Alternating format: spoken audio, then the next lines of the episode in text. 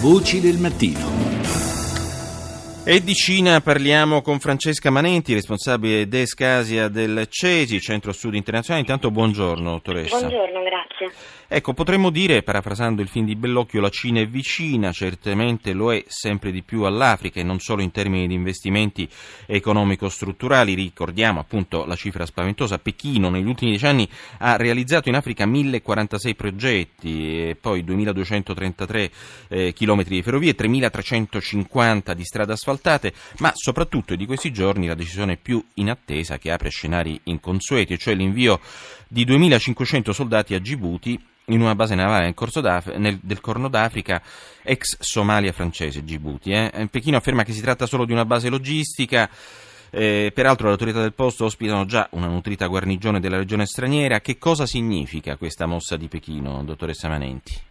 Ma l'infrastruttura navale a Djibouti era comunque in programma già da diverso tempo, il governo cinese aveva stanziato diversi miliardi eh, di dollari per il rafforzamento di tutto quello che era il porto e le, le, banchine di attracco, insomma tutto quello che va a costituire a tutti gli effetti una vera e propria infrastruttura navale che sì, come diceva il governo cinese, come ha riconfermato il governo cinese, eh, avrà sicuramente eh, una funzione logistica ma che inevitabilmente va ad ospitare ospitare quello che è un nutrito contingente eh, delle forze armate cinesi. Il significato è duplice, da una parte andare a ehm, costituire quello che è un punto fermo, un, un avamposto ehm, strutturale per le forze cinesi impiegate eh, nelle attività di peacekeeping dell'ONU, sia nelle attività navali eh, sia poi sul continente africano, ma anche inevitabilmente eh, diciamo così, un punto di appoggio per andare a fornire una maggiore sicurezza a tutto quello che è il personale cinese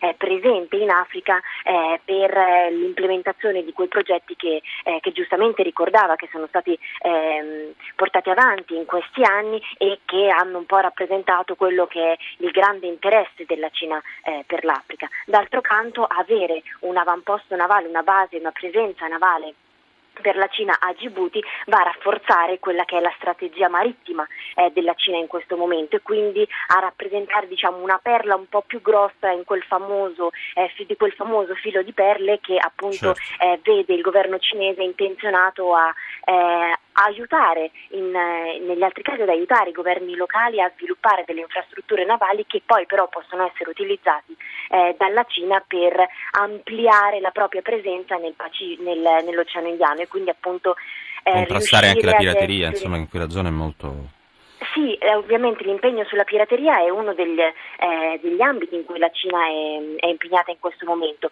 ma diciamo che la volontà di essere presente nell'Oceano Indiano va ad inserirsi in quella strategia di ampliamento di influenza che vede il governo cinese eh, voler ampliare la propria capacità certo. di proiezione di potenza al di fuori del Pacifico. Le cosiddette nuove vie della seta sono forse la più grande esemplificazione di questo. Mm. Uno dei due bracci delle certo. vie della seta sarà proprio marittimo. Ecco, mi fa pensare questa mossa comunque eh, che è un po' un ritorno al passato, nel senso che nel XV secolo le navi cinesi solcavano spesso e volentieri le acque davanti all'Africa orientale e poi prevalse la volontà isolazionista dei mandarini. Però sullo sfondo c'è anche la morte di Liu Xiaobo, il dissidente cinese premio Nobel per la pace nel 2010, eh, aveva 61 anni, morto per un tumore al fegato, eh, insomma è, è, una notizia che è stata passata naturalmente sotto silenzio, sotto traccia a dir poco dai media cinesi. Sì, assolutamente, la notizia della morte del premio Nobel per la pace eh, è stata in un certo senso oscurata in Cina, nel senso che non su tutti eh, sui social media è stato eh, impedito appunto la possibilità di parlare eh, in modo eh, apertamente di questa notizia e anche eh, i media eh, ufficiali hanno cercato di contenere quello che poteva essere la, la, portata, la rilevanza della, della, morte del premio Nobel. sintomatico è il fatto che ancora una volta per capire un po' quale sia il sentimento che ribolge bolle insomma, nella pancia di alcuni, eh, a parte della popolazione si può guardare ad Hong Kong. Eh, a Hong Kong sono state organizzate delle manifestazioni di solidarietà nei confronti della famiglia eh, e in un certo senso di protesta per quello che è stato fatto dal governo cinese eh, nei confronti durante insomma, gli ultimi giorni del, eh, mm. di, di digenza, di, poi di malattia e eh certo, Nobel. Eh, come valutare invece questi, questa apertura nei confronti delle Filippine? L'abbiamo sentito dal titolo di CCTV, insomma, per cercare di trovare una, una quadra insomma, alla situazione marcinese meridionale.